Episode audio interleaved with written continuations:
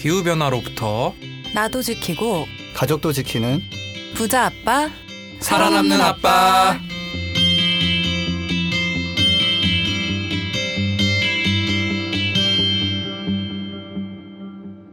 안녕하세요. 팟캐스트 부자 아빠 살아남는 아빠입니다. 기후변화로 귓변하는 경제산업 구조 속에서 우리들의 가족도 지키고 재산도 지킬 수 있는 방법을 지금부터 알려드립니다. 네, 안녕하세요. 기후변화 외길 인생 20년 김재석입니다. 네, 오늘은 청취자 여러분에게 전해드릴 소식이 있습니다.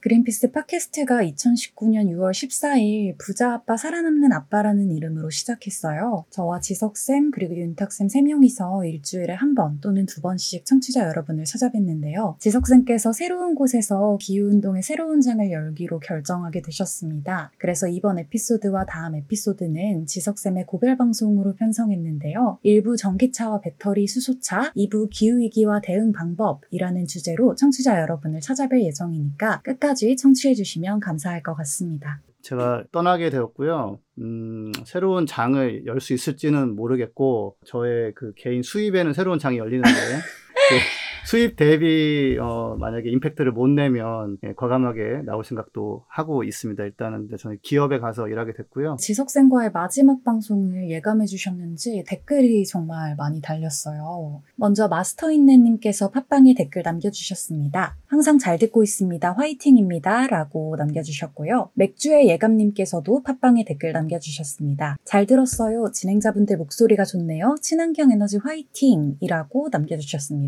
아, 여기서 잠깐, 윤탁 쌤이랑 같이 할 때는 이렇게 목소리 좋다 이런 얘기 없었거든요. 그래서 네, 빠지니까, 예. 이런 게 이제 평가를 받는 것 같습니다. 아, 네. 저와 지석쌤의 목소리인가요? 그 참고로 제가 원래 노래를 할 때 완전 목소리가 달라진다는, 발음도 되게 좋아진다는 얘기를 많이 들었는데. 아, 진짜요? 예, 제가 5년째 되면은 노래 하려고 했는데 4년을 못 채우고 나가는 바람에. 아, 한 번 해주세요. 아쉽지만. 아, 안 돼, 안 돼, 안 돼. 지금. 지금. 네, 그리고 생인님께서도 팟빵에 댓글 남겨주셨습니다. 지석쌤 덕분에 그린피스를 알고 전기차를 좋아하게 됐어요. 아직 구입은 못했지만 비싼 차가, 전기차가 물에 잠기면 배터리 걱정이 요즘 비가 많이 와서요. 배터리 방수는 어떤지 알려주세요. 라고 남겨주셨습니다. 아, 네. 방수 문제 없, 없습니다. 그게 간단 명료한 답변이네요. 네, 한번 생각해 보세요. 그 배터리 차를 만드는데 어, 뭐 이런저런 이유로 차는 물이 닿을 수 있잖아요. 네. 네. 근데 그때 만약에 감전이 돼 버리면 회사가 망할 수 있어요. 한마디로 그대로. 음, 인명 피해로 이어질 수가 있으니까. 어, 그렇죠. 이게 실제로 사실은 자동차는 가솔린, 디젤 뭐 할 거 없이 다 불이 좀 나서 사람이 죽는 경우가 생기잖아요. 네. 네. 그래서 불에 대해서는 근데 이제 물에 있어서는 지금까지 전기차가 뭐 물에 빠졌는데 뭐 다 감전돼 죽었다 이런 얘기는 한 번도 못 보셨잖아요. 그래서 그렇지 않게 잘 대비를 해놨고 물에 이제 빠졌다가 건진 배터리를 다시 쓸 수 있는지 그런 것까지는 제가 모르겠지만 어, 우리 회사 망하면 안 돼라는 이런 어, 아름다운 마음으로 네, 대비를 하기 때문에 어, 크게 걱정 안 하셔도 된다. 뭐 참고로 우리 배터리 들어있는 노트북이나 뭐 핸드폰이 물에 들어가도 뭐 별일 없잖아요. 핸드폰이 맛이 가는 경우 있을 수 있지만 요즘은 사실 방수가 돼가지고 그렇지도 않고 그래서 네네. 우리 회사 망하면 안 돼. 그래서 나 월급 계속 받아야 돼라는 아름다운 마음으로 잘 해놨기 때문에 걱정 안 하셔도 됩니다. 네. 아무래도 이번에 전국 곳곳에 정말 폭우 피해가 너무 심해서 이렇게 댓글 남겨주신 것 같은데 모쪼록 생인님 그리고 다른 청취자분들 모두 폭우 피해 없으셨길 바랍니다. 그럼 방송 광고 듣고 오늘 소식 전해드리도록 하겠습니다. 그린피스 자원봉사를 만나고 자원봉사가 재밌어졌다. 그린피스 자원봉사 함께하고 좋은 변화가 시작됐다. 플라스틱 제로 해양보호부터 기후위기 대응까지 그린피스 자원봉사자는 환경보호 메시지를 널리 알리기 위한 다양한 캠페인을 함께 만들어갑니다. 지구를 위한 긍정적인 일을 시작하고 싶으시다면 지금 바로 검색창에 그린피스 자원봉사를 검색해 자원봉사자로 등록하세요. 네, 이번 에피소드는 특별 편성인 만큼 전기차 소식이 없습니다. 오늘은 일부 전기차와 배터리, 수소차를 주제로 이야기해 보려고 하는데요. 전기차 소식은 없지만 전기차 이야기로 시작해 보겠습니다. 네, 사실 한편으로 전기차 소식이 필요한가 싶을 정도로 제가 중간중간에 아, 이거 꼭 필요한가. 아, 그 고민을 해주셨죠. 왜냐면은 뭐 다 아는데요, 뭐. 근데 이게 제가 2019년 1월부터 그린피스에서 일하기 시작했는데, 네. 어, 2018년 10월 정도에도 전 직장에 휴가를 내놓고 와가지고 내년 캠페인 계획하고 막 했었단 말이에요. 저 기억나요. 어스방이었죠. 네, 제가 한 4년 정도 이제 그러면 이제 일한 건데 사실 그때만 해도 전기차가 과연 답인가 뭐 이렇게 이런 고민이 있었는데 어, 저의 말빨이 먹혀서 전기차 캠페인 하자 그래서 했는데 그때만 해도 전기차는 이제 시기상조다라는 말이 그냥 모두가 다 그런 식으로 말하는 시기였어요. 맞아요. 그때는 진짜 전기차에 대한 긍정적인 인식이 지금만큼 높지 않았던 때라서. 네, 그때 어느 정도였냐면 정부 보조금을 뭐, 뭐 2만 대인가? 잡아놨는데 네. 사람들이 차를 안 사는 거예요. 그래가지고. 어, 지금은 사고 싶어도 못 사는데. 어, 그쵸. 근데 그때 어떻게, 어땠냐면 1,700만 원으로 줄였던 보조금을 네. 전기차가 안 팔리니까 1,900만 원 다시 올려가지고, 와, 제가 그때 전기차 사신 분을 얼마 전에 만났거든요. 음. 그래서 1,800만 원인가를 받으셨다고 들었어요. 네, 저는 1,900 받고 샀습니다. 그때. 음. 그래가지고. 어, 이제 그런, 그런 시기였고, 뭐 이런저런 헛소문도 많았고, 제가 얼마 전에 그 서울에너지공사 전기차 충전소에서 콘텐츠를 촬영할 일이 있었어요. 그래서 거길 갔더니 급속 충전기 사용하러 오시는 택시기사분들이 되게 많더라고요. 근데 그 중에서 이제 아이오닉 5 운전하시는 기사님께서 이게 원래는 기름값이 100만 원이 들어가던 게 지금은 아무리 급속 충전을 해도 30만 원밖에 안 들어가니까 다시 내연기관차로 돌아갈 수가 없다 이렇게 말씀을 해주셨는데 기름값도 그렇고, 뭐, 잔 진동이라든지, 뭐, 여러 가지 번거로운 게 없어서, 네. 좀 안타까운 거는 택시 하시는 분들이 이제 급속 충전 하시는 거 저도 몇 번 만나 뵀는데 전기차 충전은 각자 그 사는 곳에 아파트 이런데 나 뭐 단독주택 옆에 그 완속 충전기가 있어가지고 네. 밤에 자고 일어나면은 만땅 충전돼 있는 게 좋은데 그 아직은 그게 조금 안 돼 있는 곳에 사는 분들이 많이 있나 봐요. 맞아요. 뭐 빌라 같은 경우에도 사실은 뭐 전기차 충전기를 설치하기가 정말 쉽지가 않아서 뭐 하면 할 수 있는데 이게 잘 진행이 안 되더라고요. 왜냐면 네. 그 뭐, 동의도 그 받아야 동의, 되고 예, 그쵸. 예. 안 그래도 주차장이 모자란데 아, 그거는 뭐, 그, 뭐, 아, 그니까 전용으로 안 하면 되거든요. 예, 그래서. 근데 이제 웬만하면 뭐 서로 좀 비켜주고 그러면 되는데, 음, 하여튼 핑계가 많아요, 지금. 핑계가 많은데, 뭐 하면은 할 수 있는 거고, 미국 같은 경우는 작년에 뭐, 그 infrastructure bill이라고 해가지고, 그, 야, 우리 나라 이런 도로도 그렇고, 뭐, 인프라가 좀 너무 좀, 어, 낡았다. 싹 고치자 하면서, 아니 뭐 전기차 충전기도 조금 설치할까 하면서 한 6조인가? 뭐 6조 정도. 조금 설치할까? 6조? 아니, 그 되, 되게 작은 부분이었어요. 전체 예산 중에서. 어, 네, 그래서 어, 그런 식으로 되면은 아무튼 저는 지금도 만족하시지만 저기 그 전기 그 택시 모시는 분들이 정말 그 사실 충전하면서 30분 정도 기- 기다리고 이런 것도 조금 삶의 그 자유 시간을 좀 줄이니까 물론 그 시간에 뭐 운동도 하실 수도 있고 여러 가지 어디다 악플도 다실 수도 있고 할 수 있지만 아무튼 예, 그것도 더 좋아질 거예요. 그래서 그거는 뭐 눈에 이제 보이기 때문에 할 일 했다. 예, 우리 우리 저기 나연 쌤도 우리 초반에 그 책자 만들었잖아요. 책자. 아 맞아요. 대리점에서 알려주지 않는 전기차 구매의 모든 것. 저 같은 경우 는 모든 것이라는 타이틀 약간 반대했던 거 했던 것 같은데. 저자가 지석 쌤이기 때문에. 예, 예, 제가 열심히 써서 이거 전, 전기차 괜찮다, 좋다. 그리고 뭐 그때가 이제 아이오닉 일렉트릭이라고 제가 첫 전기차 1,900만 원 받고 2,200만 원 주고 샀나? 예, 그래서 한 200km 좀 가는데 예, 그거가 베스트셀러였을 때고 전기차 중에서는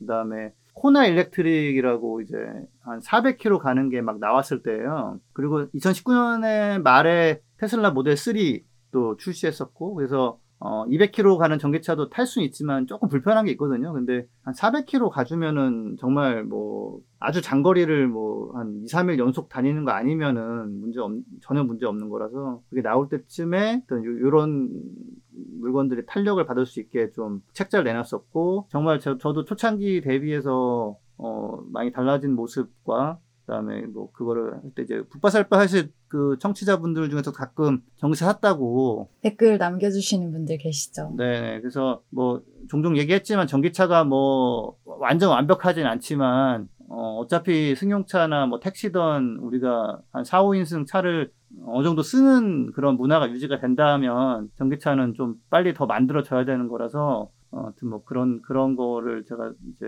그린피스에서 같이 그런 변화를 만드는데 일조할 수 있어서 좋았고 시작할 때 대비 너무 그 달라진 모습에 어, 좀 갑자기 눈물 눈물이 한 방울 날 것 같지만 그런 건 없네. 자 그래서 아, 그래서 아무튼 뭐 기분 기분이가 괜찮습니다. 예. 네.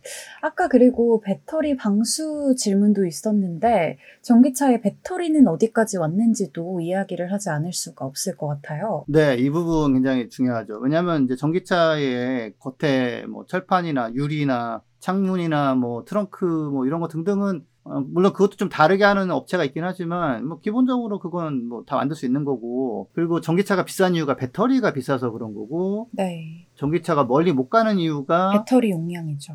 예, 그, 그, 배터리 안에 저장할 수 있는 에너- 에너 지 양이 이제 한계가 있어가지고 멀리 못 가는 거였단 말이에요. 예, 근데 이제 그것도 여러 가지 변화가 있었어요. 그래서, 어, 그 NCM 계열이라고 하는데, 니켈, 코발트, 망간. 이렇게, 예, 요거, 뭐, 리, 리튬은 뭐 기본으로 들어가고요. 그래서 요 NCM 뭐 내지는 뭐 NCA, 망간 대신 알루미늄 뭐 넣고 해가지고 그거를 이제 양극재로 쓰는 그런 그 배터리들이 대부분이었어요. 그래서 니켈하고 코발트는 기본으로 들어가니까 근데 이게 이제 니켈 같은 경우도 아주 흔하지는 않고 그 다음에 그걸 캐고 재련하는 과정에서 뭐 공해에 당연히 나오고요. 그리고 코발트가 또 무엇보다도 하필이면 콩고에서 많이 나오는데 이게 어 아동 노동을 좀 착취해서 그 캐는 경우가 아, 인권 꽤. 있거든요. 예, 그렇죠. 그래서 어, 뭐 환경에는 도움이 되지만 뭐 아이들이 막 유해 물질 만져가면서 막 그런 거는 사실 기분이 좀 그렇잖아요. 그래서 뭐 물론 문, 예, 문제가 있는 거고. 근데, 근데 참고로 한 가지 여기서 좀 재밌는 거는 어, 지금은 어떤지 모르겠지만 아이폰 같은 경우 그 코발트가 그 배터리가 뭐 불이 나거나 하지 않게 안정화시킨 역할을 하는데 어 그러다 보니까 그 핸드폰 같은 거에는 코발트가 많이 들어가요. 핸드폰 배터리에는. 왜냐면 내 손에 들고 있거나 주머니에 들고 있다가 뭐 잘못되면 안 되잖아요. 아, 네네네. 예, 그래서 어 요거는 그 테슬라 CTO 하던 사람의 말이라서 정확할 것 같은 정확하다고 좀 판단하는데 그 아이폰 15개 정도에 들어가는 코발트를 모으면 테슬라 모델 3 배터리에 들어가는 만큼 나온다고 그러더라고요. 아, 아이폰 15개가 자동차 한 대만큼의 네. 코발트를 사용한다. 코발트 양만 따지면. 예, 예. 아, 그래가지고 저도 와 진짜 막 이랬는데 진짜 많이 쓰이긴 하네요. 어 그러니까 코발트가 그 양이 아주 많이 쓰진 않는데 핸드폰 배터리에는 많이 들어간대요. 예, 그래서 아무튼 이 코발트가 논란이 되고 그 LFP라는 배터리가 원래 있었어요. 네. 이게 어 리튬 인산철 배터리라고 그래서 그 F는 철이에요, 철. 그래서 아까 NCM 제가 NCA 그랬는데 이제 N하고 C가 없어요. 어. 그러네요. 그래서, 네, 그래서 요게 이제 근데 이제 많이 안 썼던 게 배터리가 그 무게나 크기 대비 전기 저장 능력이 좀 떨어져요. 음, 음, 그래서 음, 다른 용도는 모르겠지만 자동차는 좀 아니지 않나 했는데 얘도 조금 조금 조금 발전을 해가지고 어, 한 재작년 그러니까 작년부터는 어, 이 인산철 LFP 배터리가 테슬라 모델 3 기본형에 들어가고 아, 정말요? 네, 그리고 중국의 그 전기차 모델이 꽤 많은데 거기에서도 이제 그 기본형 모델에는 LFP를 넣고 어, long range라 해가지고 주행거리가 좀 긴 모델은 NCM이나 NCA를 넣고 이런 식으로 음, 가고 있고 어, 아, 그러면은 이제 어, 뭐 NCM 뭐 NCA하고 어, 그 계열 계열하고 어, 그런 LFP로 나뉘나 했는데 뭐 여기서 소개했었지만 한 3, 2, 3개월 전에 LFMP라고 리튬 인산 뭐 망간철? 그래가지고 망간을 또 넣어가지고 어, 조금 더 에너지가 더 저장될 수 있게 하는 거를 개발을 지금 끝냈다고 그러, 그래요. 그래서 내년 정도엔 차가 나온다고 해요. 음. 그래서 지금 최근의 루머로는 앞으로는 롱레인지 모델에도 어, LFMP 배터리가 들어가서 원래는 아 웬만한 정도 300km 정도 가는 거는 LFP로 되지만 그래도 사람들 한 4, 500km 가고 싶어 하는데 그거는 NCM이나 NCA 아니면 안 돼. 뭐 이런 이런 얘기가 정설이었는데 어 이제는 어 LFMP가 나와 가지고 롱레인지지만 조금 조금은 성능이 약간은 떨어지지만 쓸 수 있는 뭐 그런 것들에 예, 그, 그, 아까 아동 노동, 뭐, 가령 학대랑 연결돼 있는 그 C가 빠지고, 아직 생산량이 좀 부족한 니켈, 니켈 같은 경우도, 이제는 그냥 승용차나 SUV 정도에는 필요 없어지는 그런 변화가 약간 눈앞에 왔다. 음, 코발트 같은 경우에도 이 제기됐던 문제가 조금은 해소될 수 있겠네요. 예, 그쵸. 예, 근- 그리고, 어, 지금 이제 승용차나 SUV는 전기로 된 것 같고 이제 좀 이제 그다음 지금 문제로 보는 게 트럭이죠. 대형 트럭이거든요. 예. 네. 근데 이 대형 트럭은 여전히 그 NCM이나 NCA 배터리가 필요하다 피, 필요해요. 예, 네. 그래서 근데 보면은 지금 승용차도 NCA가 필요하고 그러니까 니켈과 코발트가 필요하고 대형 트럭도 니켈과 코발트가 필요하면 음, 어 이게 이제 사실은 트럭에 넣어서 배터리가 가야 되는데 아니야 승용차 쓸 거야 이러면서 이렇게 자원이 트럭으로 못 갈 수도 있는데 저런 식으로 LFMP나 뭐 그런 인산 망간철 배터리 이런 거가 나와가지고 아이 뭐 니켈 필요 없어요 코발트 뭐 사실 비싸고 이렇게 해서 그런 쪽으로 수요가 줄어들면 이제 트럭용 배터리를 만드는데 개 생기기 때문에 네. 음, 그런 면에서도 아주 그래도 참, 저는 이제 이런 거 볼 때마다, 아, 죽으라는 법은 없는 것인가. 그래도, 아, 요렇게 또 이게 되네. 왜냐면 전기차인 아이오닉 일렉트릭, 아이오닉 5 아니고요. 예, 요거가 이한 200km 가는데 코발트가 꽤 들어간 배터리였어요, 이게. 아, 예, 근데 뭐, 벌써 한 4, 5년 만에 200km 정도는 뭐 그냥 껌으로 가는 코발트 전혀 안 쓰고 니켈도 전혀 안 쓰는 배터리가 나와 있으니까 진짜 개발이 빠른 것 같아요. 예, 이게 이제 굉장한 그런 전기차가 뭐 한 대 한 4, 5만 불, 사- 한 4천, 5천, 5천만 원 정도 하는데 뭐 거기에 들어가는 배터리가 좀 좋아지면은 어 이제 그걸 통해서 얻을 수, 그 돈을 벌 수 있는 게 많잖아요. 그래서 네. 이게 상용화가 되면서 거기서 번 돈이 다시 투자가 되고 이렇게 하면은 기술이 발전이 훨씬 빠르거든요. 네. 예, 사람들 잘못 생각하는 오해가 아, 직 부족하니까 상용화 하지 말고 계속 연구만 해야 되는 거 아니야? 이거는 안 그래요. 계속 써야 음, 계속 팔려야 어 이거 돈 되네 어돈 벌었는데 이거 더 좋게 해가지고 더 팔아볼까 이렇게 해서 돌아가기 때문에 예, 배터리가 지금 그 사이클을 타서 너무 다행이고요 그리고 수명 관련해 가지고 이제 질문이 많잖아요 예전에도 말씀드렸었는데 그 전기차 배터리 수명은 1회 충전 거리 곱하기 한 1000 정도 하면 그거는 전혀 문제 없고요 어 그리고 실제로는 어, 그 아주 뭐 그러니까 극악의 충전 사이클 100%간 다음에 0%까지 네. 다운시키고 뭐 예, 이게 극악의 예, 업무도 그렇게 하면 안 되죠. 예. 그 네, 체력 네. 고갈이 한 20% 남으면은 아 난 도저히 못하겠다 한 다음에 집에 가서 쉬어야지 빨리 회복되잖아요. 그래서. 보통 한 20에서 80%로 충전 충방전 하는데 그렇게 쓰면은 한 1,500 사이클은 쓸 수 있어서 그러면 400km 가는 음. 차가 60만 킬로미터 정도 타도 전혀 문제 없다는 거예요. 그래서 뭐 걱정하지 마, 안 하셔도 된다. 근데 이제 이, 이 문제가 왜 얘기 나왔냐면 한 10년 전에 나온 전기차는 한 100km를 네. 못 가요. 그러면은 아이고. 100km 정도 가는 전기차는 1000사이클 하면 몇 킬로 갈 수 있죠? 10만? 그렇죠. 예. 근데 차가 10만 킬로밖에 못 타면 그건 좀 문제가 있거든요. 뭐 웬만한 차 한 2, 30만 그쵸. 킬로 타기 때문에 그래서 그래서 그때는 문제가 됐, 었어요 근데 음. 지금은 400킬로 가기 때문에 1000사이클로 곱해주면 40만 킬로 실제로는 더 좀 쓰기 때문에 한 60만 킬로 예, 타서 배터리 뭐 교체가. 어쩌고 그렇죠. 그래서 만약에 어떤 연구에서 어, 전기차는 배터리를 교체해야 되기 때문에 다시 배터리를 새로 만들어서 교체를 하면 그때 뭐 CO2가 많이 나오고 이거는 잘못된 연, 그러니까 옛날 연구고요. 그 다음에 뭐, 뭐 전기차가 싼 것 같지만 뭐 배터리를 교체해야 되기 때문에 이러면 잘 모르고 하는 얘기다. 어, 신경 안 써도 된다. 네. 또 하나 얘기하자면은 그 원래 그 음. 배터리 모듈이라고 해가지고 배터리를 몇 개를 모아서 한번 패키징을 하고 올해 같은 거 사도 이제 종이 상자 안에 포장돼 있는 게 이제 두, 두 묶음 정도 두 있잖아요. 이렇게. 들어있죠. 그렇죠, 그렇죠. 예. 그래서 네. 어, 그러니까 마찬 그런 식으로 이제 예전에는 배터리를 이렇게 묶어가지고 한번 어, 소포장을 한 다음에 그거를 이제 그 배터리 팩에 넣고 이랬었어요. 음, 그러니까 이제 과대 포장 내지는 아무튼 뭐 그 무게도 더 나가고 배터리에도 과대 포장 문제가 있었구나. 아 뭐 약간 그랬죠, 그랬죠. 근데 이제 그때는 좀 그게 필요했어요. 자신도 없고 요, 요렇게 해야 좀 안전하고 뭐 이래가지고. 근데 작년 정도부터 그러지 말고 그냥 뭐 배터리 자체가 그 자동차의 그 바디가 되고 음, 그리고 이제 그런 중간 포장 필요 없다. 네, 그래도 안전하다, 안전하게 하- 만들 수 있다라는 게 이제 되면서 그 이거를 cell to pack이라고 그래요.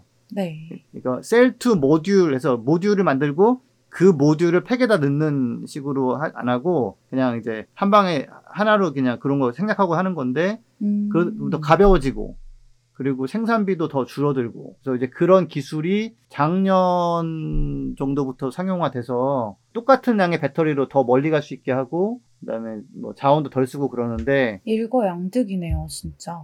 어 그렇죠. 예. 뭐 실제로는 거기다 추가적인 거 이제 공학적으로 보면은 어, 생산 공정도 더 줄어들어서 더 음. 빨리빨리 차를 만들 수도 있고 뭐 등등등등 이렇게 그런 장점이 있는데 예, 그래서 그런 게 상용화가 됐다. 그래서 이것도 사실은 정말 한 4년 만에 예, 만들어진 변화예요. 예. 아, 그리고 그 배터리 산업의 위상도 달라진 것 같아요. 네, 그러니까 이게 그 재밌는 게 원래 배터리가 어 뭐 휴대용 기기 기껏해야 노트북 정도 네. 이런데 뭐 그런 셀 몇 개 들어가는 거였고 당연히 배터리 업체는 아니 뭐 이거 갖다 뭐해 뭐 뭐 좀 키워봤자 청소기 뭐 이런 거에만 넣는데 꼭 그래야 되나 뭐 그냥 유선으로 하면 되는 거 아니야 약간 이런 식이었기 때문에 음, 산업이 좀 자랐어요. 이게 좀 자잘한 산업이었어요. 이게 네. 은근히. 근데 이게 갑자기 전 그 자동차에 쓰기 시작하니까 아까 제가 스케일이 코발- 달라지죠. 그렇죠. 아- 아까 제가 그 코발트 양만 따지면 어 그 아이폰 뭐 15개. 10개 정도에 들어가는 그 코발트로 전기차 한 대에 들어가는 양을 충당할 수 있지만 네. 실제 그 배터리 양으로 따지면은 뭐 스마트폰 잘해봤자 한 200g 정도 되거든요. 좀, 음. 좀 무거운 게 한 250g 전체가. 네. 근데 이놈의 전기차 배터리는 한 배터리 팽만 한 500kg 뭐 600kg이래요. 네. 어, 그러니까 배터리 양으로 따지면 은 스마트폰 한 1000개, 2000개 만들 정도의 배터리로 전기차 한 대 만들고 뭐 그런 그런 수준이거든요. 음, 그래서 그러다 보니까 이게 초반에는 어 뭐 배터리 좀 많이 필요해요? 뭐 테슬라에서 뭐 1년에 3만 대? 아니 뭐 그 정도는 뭐 만들어 볼게요. 뭐 이런 식으로 가다가 네. 이게 이게 한 뭐 10만 대, 뭐, 뭐 30만 대. 거기다가 어 현대에서도 손들고 우리도 한 10만 대 만들어야 되는데 막 이러 이러니까 휴대용 기기 정도를 를 커버하기 위한 배터리 업체가 좀 힘을 내서 좀 만들다가 어느 순간 이- 도저히 감당이 안 되니까 음, 어, 이제 그, 그 스케일을 완전히 빵 키워버린 거예요. 아, 이게 우리가 옛날에 하던 식으로 하면 안 되는구나. 예, 그래서 이게 얼마나 웃기냐면 2014년도에 네. 테슬라가 전기차를 만들기 위해서 그 전용 배터리 공장이 필요하다. 그래서 어, 그걸 하나 만들겠다 하면서 기가팩토리라는 거를 이제 발표하고 만들기 시작했는데 그 공장이 전기차 50만 대에 필요한 배터리를 만드는 공장인데 음, 그 공장이 완공이 되면 전 세계 배터리 생산량이 두 배로 늘어나는 거였어요. 아, 그래서 그때 이제 또 한 번 이제 일론 머스크 미쳤다 사기꾼 뭐 말이 되냐.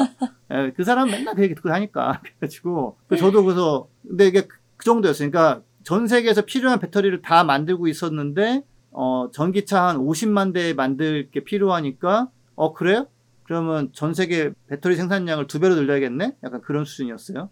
근데 음. 지금은 그래도 거의 한 500만 대 정도씩은 만들고 있거든요, 전기차를. 네. 근데 그게 커버가 되니까 사실 배터리 산업도 그때가 한 50만 대 규모에서 그 테슬라 공, 그 공장 만들고서 한 100만 대로 커졌다가 이제 한 500만 대 이상이니까 뭐 그것 또한 몇 년 만에 굉장히 빠르게 성장한 엄청나게 거고. 성장을 했네요, 진짜. 네, 그리고 그 LG의 에너지 솔루션이라고 배터리를 전문적으로 만드는 업체의 시가총액이 우리나라에서 전체 5위가 되나 그래요. 음, 그러니까 예전에는 그냥 LG 화학이라는 회사의 약간 돈 못 버는 사업 아이템이었거든요. LG 네. 그, 그 배터리가. 근데- 저희도 한번 다룬 적 있잖아요. 그렇죠. 예. 근데 이제는 그 배터리만 딱 떼서도 한 다섯 번째 정도 규모가 사- 되니까 와, 어, 그 위상이 이제 예전과 정말 많이 달라졌죠. 그러네요. 그리고 또 얼마 전에 이 유럽과 미국발 조치라고 해야 될까요? 그 전기차와 배터리 시장이 들썩인 적이 있었어요. 이제는 어, 전기차를 해야 되나 말아야 되나가 아니라 아 이거 만들어야 되는구나. 네. 그리고 또 하나는 아 이거 없으면은 또 아작 나는구나. 약간 그런 인식이 생겼어요. 그래서 지금 되게 좀 굉장히 다른 국면으로 들어가는데 어 일단은 그 유럽 연합은 내연기관차 판매 금지 확정을 했어요. 올해 네. 6월에 했습니다. 올해 6월에 이미 다 예, 예견돼 있던 거라서 사실 업체들은 뭐 작년에 작년 뭐 말에 모터쇼에서 아 우리 앞으로 안 만들 거예요 뭐 이런 거 다 했던 건데 이제 이게 이제 근데 휴대용 기기는 사실 지금 아이폰도 대만에서 조립을 하나 뭐 중국에서 만드나 해가지고 전 세계 팔잖아요. 네. 그러니까 그런 작은 기기는 특히 작고 비싼 기기는 그렇게 만들어서 전 세계 뿌려도 문제가 없는데 전기차 배터리가 한 500kg 막 이러다 보니까 그리고 그거는 저기 운송할 때 좀 조심해야 되거든요 여러모로 그래서 음. 그걸 해외에서 만든 배터리를 가지고 대규모로 계속 이동한다라는 거는 사실 물류 비용도 그렇고 또 더 나가서는 아니 왜 그렇게 필요한 거를 왜 해외에 다 의존해야 돼? 그거 국내에서 만들 만들어야지 이- 이런 식의 이제 기조가 생겨가지고. 네.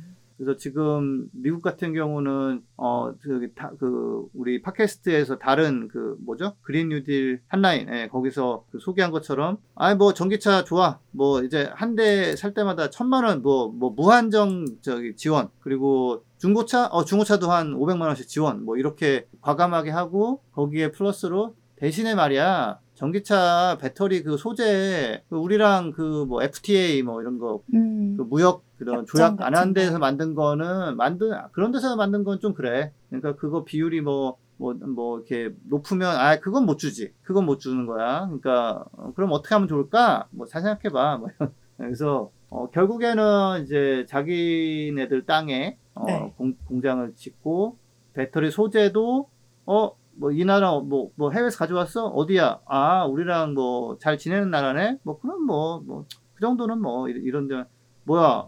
우리랑 좀 안- 사이 안 좋은 데인데? 보조금 없이 팔아봐 뭐 이- 이렇게 해가지고. 그러니까 유럽은 이렇게까지는 안 하거든요 아직. 그래서 유럽은 음. 아니 뭐 중국에서 만들었건 그 안에서 뭐가 들어갔건 아 무슨 뭐 선인 공로할 거 아니면 어, 우리 빨리 지금 이거 저기 해야 되니까. 그리고 유럽도 그렇고 미국도 그렇고 배터리 생산을 전혀 안 해요. 예. 음, 아, 진짜요? 어, 그게 그러니까 전기 전자 업종에서 조금 쓰는 정도였기 때문에 네. 뭐 LG 뭐뭐 뭐 파나소닉 뭐 이런 데서 삼성 SDI 이런 데서 휴대폰 만드는 용으로 이렇게 하니까 아니 뭐 휴대폰 만드는 용도에 뭐 유럽에서 노키아 있었지만 망했잖아요. 그래서 그쵸. 모토로라도 그렇고 그러니까 뭐 필요하면 갖다 좀 쓰고 어 뭐 근데 아예 뭐 우리 망했어? 아이 그럼 더 필요 없네? 뭐 약간 이런 식이었거든요. 음. 예, 뭐, 뭐, 저기, 동아시아에서 만들어서 갖다 가져오면 되지, 뭐. 얼만데, 뭐, 아, 휴대폰 하나에 상황이 뭐, 달라졌네. 예, 배터리 뭐 한 5만원? 아유, 뭐, 뭐, 나중에 6만원 돼도 뭐 돈 내면 되고, 뭐, 이런 식이었단 말이에요. 그래서, 어, 이제, 그런데 이제 지금은, 뭐야, 저게 있어야 차를 만들 수 있네? 뭐야, 저거를 가지고, 어, 설치를 해야 태양광 풍력 이런 거 전기 저장할 수 있네? 이래버리니까, 네. 어, 이거는 거의 그 군수산업의 뭐 위상 내지는 어, 석유 확보 뭐 이런 수준의 자원이 돼버린 거예요. 그래가지고, 음. 어, 미국은 좀 노골적으로 공장 빨리 쳐. 어, 싫은 말고 뭐 약간 그런 게 있고. 어, 그래서 사실 미국 업체들도 좀 패닉이에요, 지금. 미국 업체들도, 어, 우리 아직 준비 안 됐는데, 어, 현대 기아도 지금, 어, 아직 우리 공장 지금 계획만 지금 발표했는데 뭐 이러고 있어요. 전기차 공장. 음. 그래서 좀 곤란한데, 근데 미국은 어떻게 보면은, 아, 몰라. 초반에 뭐, 그, 힘들어? 아, 그럼 빨리 해, 그럼. 뭐 약간, 대신에 뭐, 할 때 지원할게. 약간 이런 거라면, 네. 어, 이제, 유럽은, 아이, 뭐, 일단은 가져와 봐요. 뭐, 우리 지금 빨리 온실가스 줄여야 되니까, 뭐, 약간, 그래서, 우리나라가 이제, 앞으로 근데, 전기차나 배터리를 국내에서 만들어서 해외에 대량으로 파는 거는, 사실 과거에도 조금 한계가 있었던, 있었고요. 현지 공장 다 지은 이유가 뭐 있거든요. 그래서 네. 그게 좀 더 압박이 좀 강해졌고, 이거는 제가 봤을 때는 무슨 이런저런 뭐 호소로 바꿀 수가 없어요. 음. 그렇기 때문에 그래도 얼마나 다행이에요. 그 배터리는 잘 만드니까. 그쵸. 예, 예, 그래서 그 기조에 맞게 뭐 공장 거기다 짓고 뭐 어, 우리나라 사람도 일하지만은 그 해외 그 해외 그러니까 그쪽에 현지 사람도 일하고 뭐뭐 근데 거기서 이제 벌어든 돈으로 세금 잘 내고 예, 그렇게 해서 가- 돌아가야겠죠. 그래서 음. 어, 이제는 친환경인 것만으로는 이제 조금 이제 또 제약이 걸리는 현지 생산 배터리가 돼야 되는 상황이고 음. 배터리의 중요성이 거의 뭐 식량 뭐 내지는 석유 확보 차원이기 때문에 그런 식의 변화가 좀 있습니다. 네. 배터리 이야기도 자세하게 나눠봤는데, 또 전기차에 대해 이야기하면서 수소차에 대해 이야기하지 않을 수가 없을 것 같아요. 아, 수소차 지겹, 지겹지만 한번 정리해봐야죠. 짧고 네. 굵게 한번 정리해 주시죠. 네네. 어, 전기차가 작년에 한 500만 대 정도 팔렸나? 네. 그래요, 전 세계에. 예, 뭐 정확하진 않습니다. 그래서 제가, 뭐, 예를 들어 테슬라만 해도 작년에 93만 대 팔았는데 올해 예상이 한 140만 대거든요. 그래서, 음.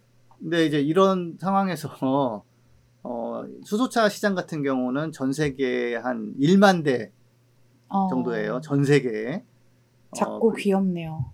네, 그리고 어, 그다음에 거의 손가락으로 세면은 어, 빨리 하면 셀 수 있을 것 같아. 그래서 1, 2, 3, 4, 5, 6, 7, 8 이거 이러다 보면은 어, 뭐 한 시간에 다 셀 수 있는 한 시간도 안 걸릴 걸. 그래서 근데 그 수준으로 유지가 안 바뀐 지 벌써 한 3년째 정도 됐고요. 음, 어, 현대차가 압도적으로 1위예요, 판매량에서. 네. 어, 그, 그런데 그 우리나라에서 판매량이 압도적으로 또 1위고 1인데 수소차 한 대당 3천만 원 이상의 보조금을 줘서 파는 게 이 정도예요. 음, 그래서 어, 이렇게 된 이유는 수소차는 이제 에너지 효율도 너무 안, 안 좋고 수소 만들기 너무 어렵고 네. 에너지 효율이 나쁘다 보니까 그 같은 양의 에너지로 전기차 충전하면 훨씬 더 멀리 가거든요. 그리고 그쵸. 예, 그 수소 인프라 만들기 힘들어요. 맞아요. 충전소 하나 만드는데 30, 30, 30억 정도 들고 충전비도 더 비싸고 음, 그래서 그러니까 이- 이게 수소차가 뭐냐면 전기차가 현실적이지 않았던 시기 배터리가 한 10배 비쌌던 시기에 유망주였는데 네. 지금은 아니거든요. 지금 거꾸로 됐어요. 수소, 수소는 발전이 거의 없는데 배터리는 10배 싸지고 뭐 2배 좋아지고 막 이렇게 되다 보니까 맞아요. 사실 저희가 네. 여러 번 말씀드렸지만 해외에서는 이 대형 트럭도 수소가 아니라 전기로 가고 있잖아요. 그렇죠. 그 한때 많은 사람들이 관심을 모았던 니콜라라는 회사가 있거든요. 맞아요. 니콜라. 수소 트럭 만든다 우리. 네, 그래서 하나에서 또 투자했다고 해가지고 막 신의 음. 한수 막 대박 기사 좀 나왔었죠. 많이 나왔었죠. 주식이 엄청나게 올랐었고요. 근데 거기가 이제 지금 어떠냐? 어, 일단 주식은 대폭락했습니다. 아, 음. 가장 비쌀 때 대비 한, 한 15분의 1 정도로 빠졌고요. 20분의 1, 15분의 1 정도, 그 정도고, 네. 그때 한참 떠들었던 CEO는 사기죄로 지금 조사받고 있고요. 네, 진짜요. 네. 아, 이거 너무 네. 처음 듣는 소식인데? 어, 예, 예, 조사받고 있어요. 그래서 감옥 가는 건 거의 이제 그 결정된 것 같다라는 게 뭐 많은 사람들 전망이고 뭐 아직 음. 결정은 안 났지만 조사받고 있고 그래서 거기다가 결정적으로 니콜라가 최근에 트럭을 납품했는데 어, 예, 수소 수소 트럭이 아니라 전기 트럭을 납품했습니다. 아, 네, 아니, 뭐 그렇게 좋은지는 모르겠고요. 근데 전기 트럭이었고 네. 지난번인가에도 소개했지만은 뭐 트럭계 강자인 볼보 같은 경우 지금 이미 전기차 그 홈페이지에서 열심히 팔고 있고요. 더 나가서는 이제 캘리포니아 쪽에 이제 거기가 제일 규제가 세요. 그러니까 네. 그 네, 대형 트럭용 전기 충전기 그 인프라 깔고 있고 거기다가 제가 이것 좀 아쉬워요. 제가 이제 방송 때 이거 한번 얘기하고 싶었는데 테슬라에서 전기 트럭 만든다고 한 게 사실은 제가 대사관 다니던 시기였단 말이에요. 그러니까 어, 진짜 오래됐네요. 예, 그 발표는 일찍 했어요. 그때 이제 그, 그 시제품도 있었고. 근데 음. 이제 그게 어, 며칠 전에 홈페이지 업데이트를 하면서 그 세부 사양이 나왔는데, 네. 어, 주행 거리 800km, 음. 그리고 70% 충전하는데 30분.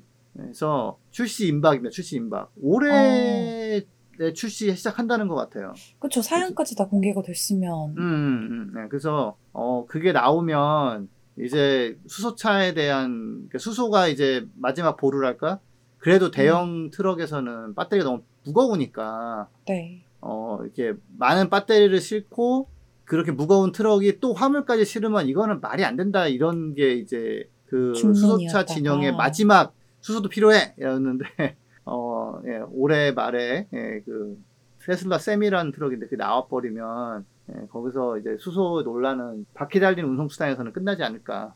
음. 근데 어, 우리나라만 이렇게 수소차를 놓지 못하는 이유는 뭐예요? 그 노래가 있어요. 그 저기 아시는 분 모르겠는데 미련 때문에 뭐난 어, 쌤, 노래 해 주시나요?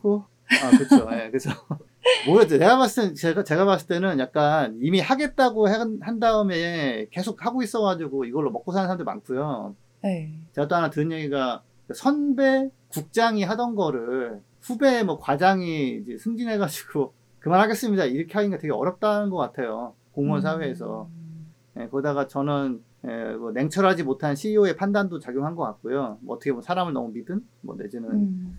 어, 어떤 인간적인 미련 그리고 그리고 왜 그런 거 있잖아요. 이제 아, 사실 얘랑 나랑 헤어져야 되는데 아, 지, 지금까지 너무 오래 사귀었고 주변에 다 나 얘랑 알고 사귄다고 알고 있고. 있고, 예, 그리고 아 이거 헤어져도 또, 또 자꾸 뭐 또 생각 날 것 같고 조금 음, 만나면 짜증나고 막 근데 그리고 또막 애증인가? 미련인가? 전 미련이라고 합니다. 미련 거의. 음, 어 근데 이제 그런 그런 얘기 있잖아요. 미련이라는 단어가 생각해 보면은 참 미련하다. 가- 같은 말인가? 아무튼 그래서 어 예, 아무튼 근데 이제 아직까지도 제가 굉장히 신뢰하는 영국 기후변화위원회도 네. 음, 수소 대형차에서는 수소 트럭이 역할이 있을 수 있다라고 아직까지는 그런 게 열어 열어놨어요 가능성을. 음, 그 저도 이제 테슬라 Semi라는 트럭이 나와서 진짜 미친 듯한 경제성, 미친 듯한 수명, 뭐 미친 듯한 장점들을 보여줘야 이제 논쟁이 끝나겠죠. 네, 그렇죠. 현대도 몇 몇 대 운영하고 있어요 유럽에서. 그래서 음, 어, 세미가 나오면 테슬라 세미가 나와서 운행이 되면서 데이터가 나오면 그때는 정말 좀 정리가 되지 않을까. 이제 그 전에는 저도 네, 뭐 여지는 약간은 남아 있습니다. 근데 음, 니콜라가 지금 전기 트럭 만들고 있, 다는 거, 볼보가 전기 트럭 팔고 있다는 거, 어, 테슬라라는 굉장히 강력한 회사가 테슬라 세미 트럭을 출시를 하기로 했다라는 거 올해 안에 그래서 네. 이 대형 트럭에서의 전기 수소 논쟁이라고 해야 될까요? 이거는 곧 끝날 날이 머지 않은 것 같네요. 네, 뭐 전기차와 배터리가 기후위기 대응의 핵심이라는 사실은 확실한 것 같아요. 이 전기차와 배터리 시장이 좀 앞으로 어떻게 될 거라고 예상하고 계시나요? 네, 이게 이제 지금 많은 시선이 어디로 가고 있냐면, 아, 결국은 광산을 빨리 더 확보해야 된다. 음, 아까 제가 이 배터리 시장과 배터리 관련한 소재 시장이, 그러니까 노트북, 핸드폰, 그거에 맞는 스케일로 이게 만들어지다가 최근에 이제 확장하기 시작했는데, 네, 지금 전기차 500만 대 정도 팔리나 그러는데 1년에 이제 전 세계 팔리는 차가 한 8천만 대 정도 돼요 요새. 네, 어, 전성기 때는 한 거의 한 1억 1억 대 팔렸고. 음, 그, 그러면은 어, 전기차 100%를 가려고 하면 지금보다 차가 좀 안 팔릴 수도 있다라는 전망이 있는데 여러 가지 이유로 그래도 한 6천만 대 1년에 음, 아니면 뭐더좀좀 희망적으로 아 차 이제 필요 없어 이렇게 해서 5천만 대라고 해도 지금 500만 대를 만드는 규모니까 한 10배가 커져야 되잖아요. 그쵸. 그리고 우리 캠페인 목표도 2035년 내지는 뭐 유럽 2028년 전기차 100%잖아요. 네, 그러면은 한 뭐 5, 6년, 7, 8년 안에 막 뭐 한 서너 배는 커져야 된다는 거예요. 내지만 뭐 음. 10배 막 이렇게. 거기다가 배터리가 또 이제 차에만 쓰는 게 아니란 말이에요. 네, 네. 태양광 풍력 전기 저장에도 필요하고 막 이러, 이러, 이러, 이러다 보니까 정말 어마무시하게 많이 굉장히 최대한 빨리 필요하거든요, 이게. 네. 그래서 사실 지금도 호주에서 거기가 이제 자원이 찾은 곳이 있는데 정상적인 절차, 그러니까 기존 절차대로 해서 그 광산을 개발하려면 한 5, 6년 걸린대요. 음, 예. 어, 그래가지고, 그리고 사실 그걸 찾는 그런 인력과 그 광산을 늘리는 그런 산업도, 어, 석탄, 석유 캐는 산업은 뭐 꽤 큰데, 이런 식의 토류, 뭐 이런 거 찾는 기술자들은 그렇게 많지가 않아요. 그래가지고, 어, 이게 지금 이제 그 소재 확보, 그게 정말 중요해진 게, 왜냐면 우리 저, 사회적으로 다 합의했어. 오케이. 전기차로 가자. 대신에 우리는 차는 포기 못해. 많이 만들어줘. 이랬는데, 이게 소재가 없으면 어떡할 건데. 그쵸. 못하는 거예요, 그럼. 그래서, 어, 지금 가장 그, 그러니까 예를 들어 자동차 몸통, 뭐, 바디 이런 거 차체 만드는 거는 이미 다 있잖아요, 지금. 네. 네, 근데 이거는 지금 소재가 없으면 LG 엔솔 뭐 파나소닉 다 덤벼봤자 못 만들어요. 뭐 소재가 음. 없는데 어떻게 할 거야? 네, 그래서 어 이게 지금 여기서 그 약간의 지금 충돌이 있어요. 광산 회사들은 아 이거 빨리 필요하다면서요. 그러면 우리가 이제 좀 빨리빨리 좀뭘 줄여주던가 아니면 그 점검하는 거를 더 빨리 해주던가. 근데 이제 그, 그런 것도 공무원들도 뭐 그런 거 대비가 안 돼 있는 거예요. 아 우리 지금 매뉴얼상에는 분명히 1년 동안 뭐 그냥 모니터링하고 뭐 좀 파다가 다시 또 한 2년 동안 뭐 이렇게 돼 있는데요. 막. 음, 변화하는 그- 상황에 대해서 좀 조율을 그렇죠. 해나갈 필요가 있군요. 근데 이제 이런 얘기 하면 또 어떤 분들은 아 그러면 배터리 말고 딴 거 뭐 방법 없냐라고 할 수 있지만 네. 굉장히 오랜 기간 동안 대안을 찾다가 아 이거는 된다라고 찾은 게 배터리거든요. 그래서 어 이거는 무조건 필요해요. 무조건 이거 필요하기 때문에 어 다만 우리가 이런저런 걸 좀 내려놓고 하면은 좀 줄어들 수 있지만 피, 필요량이 그래도 많이 필요해요. 그래서 어 이거는 아무튼 이게 아마 환경 쪽에 있는 뭐 저 포함해서 이제 고민되는 지점인데 어떻게 보면은 이런 부분은 조금 사회적으로 아 상황이 너무 심각하니 어 최대한 관리를 하되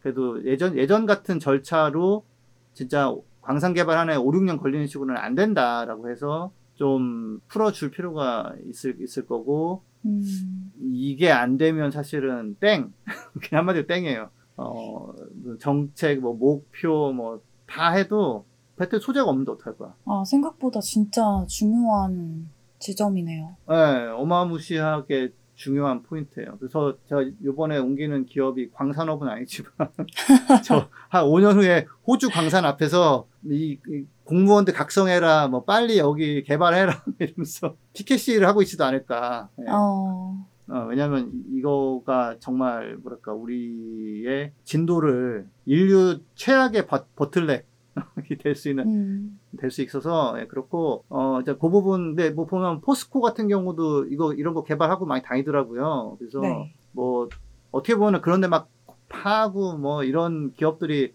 환경의 적인데 어 지금은 좀 굉장히 필요한 역할을 하는 거라는 거 그런 게 음. 있고 여기서 한 가지 그러면은 우리는 밑도 끝도 없이 끝까지 광산을 개발해야 되느냐 아, 그건 안 되죠. 그게 아니에요. 충분, 그러니까, 그러니까 전 세계가 쓸 정도 양을 확보가 되면 그 다음에 사실은 광산사들이 많이 망할 거예요. 음, 왜냐면은 이 배터리가 굉장히 재활용이 잘 되거든요. 네. 예, 그래서 물론 로스가 있어가지고 약간씩은 보충이 필요하지만 어, 크게 확장해서 빨리 했다가 그 다음에 확 줄어들고 어, 그 다음에는 정말 이제 광- 광산업이라는 게 있었어? 아, 저기 좀 남아있네? 약간 이렇게 될 거예요. 음, 근데 이제 이렇게 얘기하면 또, 아니, 그러면 차근차근 만들면 되는 거 아니냐? 그렇지는 않다. 변화가, 네, 빠르게 또 와야 되는 거니까. 예, 온실가스를 2030년까지 절반 줄여야 되고, 그 남은 기간에 절반 줄여야 되는데, 사실은 더 빨리 줄이는 게 필요하기 때문에, 맞아요. 예, 예, 이 부분은, 어, 정말, 이 듣는 분들, 나는 환경 너무 사랑하는데, 광산 너무 싫어, 이런 분들도, 어, 그 다시 한번 생각해 보실 필요가 있다. 이 상황이 음, 좀 심각하다. 예, 그리고 약간 희망적인 부분을 제가 마무리로 말씀드리자면, 네. 어, 만약에 내가 아무 때고, 어, 나 요번 주면은 좀뭐 차박 캠핑 가고 싶- 싶으니까 SUV를 한번 좀 써볼까? 해- 해가지고 예약 걸고, 어, 예약한 시간에 딱 나가면은 내 앞으로 스- 차가 스르륵 오고, 음, car sharing. 그- 예, 근데 이제 무인 car sharing 같은 거예요. 그러니까, 아, 그러니까 그 테슬라에서 얘기하는 게 그 무인 자율주행을 해야 하는 이유 중에 가장 큰 부분이 차를 공유할 때 있어서 어디 갖다 놔야 되고 누가 가지러 가야 되고 이게 있으면은 너무 번- 좀 번거롭기 때문에 비용도 많이 들고 네. 그냥 내가 딱 오라고 하면 그냥 그 주변에서 제일 가까운 애가 그냥 쓱 오고 반납도 그냥 내가 나 집 내린 다음에 띡 누르면 지가 알아서 가고 편한 것도 편한 거지만은 비용을 낮출 수 있다라는 거예요. 그리고 뭐 자동차 대수 자체도 줄어들게 될 네. 그렇죠. 그렇죠, 예, 그렇죠. 그래서 여러모로 좋은 거, 예, 예, 좋은 게 그래서 아닐까요? 8월 21일인가에 그 뭐 자율주행 그 최신 버전이 나왔는데 어 테스트한 거 유튜브에 올라와 있는 거 보니까 뭐 웬만한 건 이제 거의 지가 알아서 가는 식인 거예요. 음, 그래서 어 이게 될지 안 될지는 저도 모르겠어요. 모르겠는데 이게 완성이 만약에 된다고 그러면 아까 제가 이제 한 뭐 지금 한 8천만 대를 만들어야 된다 1년에. 네. 근데 그게 우리가 많이 좀 그좀 이런저런 이유로 좀 덜 타자 이러면 6천만 대라고 했었지만 만약에 그런 식의 자율주행이 돼서 그 공유가 돼가지고 아이 뭐 내가 경차 필요하면 경차 부르고 음, 어, 오늘 가족 행사여가지고 뭐 봉고차 같은 거 부르면 부, 부를 수 있고 그건 내가 소유하고 뭐 하는 것보다 훨씬 싸다. 네. 그러면 정말 차 안 살 사람도 꽤 있거든요. 그쵸. 예, 예. 그래서 그렇게 되면은 1년에 한 2천만 대, 3천만 대만 만들어서 쫙 깔아버리면 그 이후로는 사실은 그냥 그 정도 차만 만들어서 이게 보충해주면 되는 식으로 되면 음, 사실 이렇게 그 광산이 그렇게까지 안 커도 되는 거죠. 그래서 어 이제 그걸 한다는 회사들이 뭐 테슬라도 있고 몇 군데 더 있는데 그게 만약에 된다고 그러면 사실은 어, 네, 그런 자원 사용과 뭐 광산으로 인한 피해도 줄일 수 있기 때문에 어, 우리가 차를 안 쓰고 뭐 덜 쓰는 삶이 가장 이상적이지만 어, 안 쓰면 제일 이상적인데 그런 것도 있어요. 지금 이렇게 혼자 사시는 분들이나 그런 분들은 저도 차 거의 안 썼거든요. 이- 있었지만 안 썼는데 네. 아이가 있고 뭐 이래저래 하다 보면은 자꾸 쓸 일이 생기게 되는 면이 있어요. 물론 지금도 저도 뭐 일을 악물고 안 쓰면 안 쓸 수 있지만 그래서 네. 나도 잘 못하지만 남도 강요할 수 없는 그 인간 세상에서 예, 그래도 어떤 그런 변수도 있다.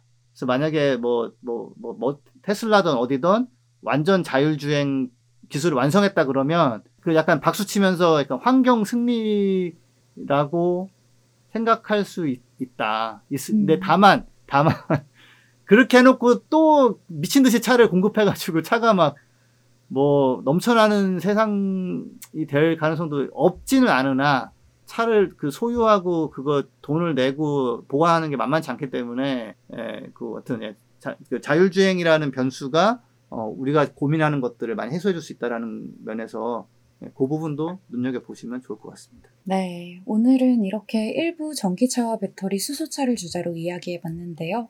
그럼 방송 광고 듣고 오늘 소식 마무리하도록 하겠습니다. 환경을 위한 용기 있는 행동을 실천한 12명의 평범한 시민. 그 용기로 그린피스는 시작됐습니다. 그린피스는 정부와 기업의 후원을 받지 않습니다. 바로 여러분과 같은 개인의 후원과 참여로만 푸른 지구와 미래를 지켜왔습니다. 그린피스가 독립적인 행동을 지속하기 위해서는 당신의 후원이 꼭 필요합니다. 그린피스의 독립성을 지켜주세요. 지석쌤 휴가 중에 고별 방송을 준비해 주셨어요. 한스 쌤 연락하셨더라고요. 어, 뭐 휴가 중인지 몰랐다 그래가지고 네, 되도 않는 예, 뭐 모르겠. 예, 예. 그래서 하여튼 그래서 저도 듣, 듣고서 이제 아, 한번 예, 4년 정도의 활동을 한번 정리해 볼겸 PD 압박만 이 에피소드가 도움이 되었다면 댓글에 어, 한스 PD님 감사합니다라고 남겨주세요. 네. 지석쌤 이렇게 휴가 중에도 청취자분들을 위해 애써주셔서 정말 감사드리고요. 오늘 끝까지 함께 해주신 청취자 여러분, 그리고 지석쌤 감사합니다. 네, 감사합니다.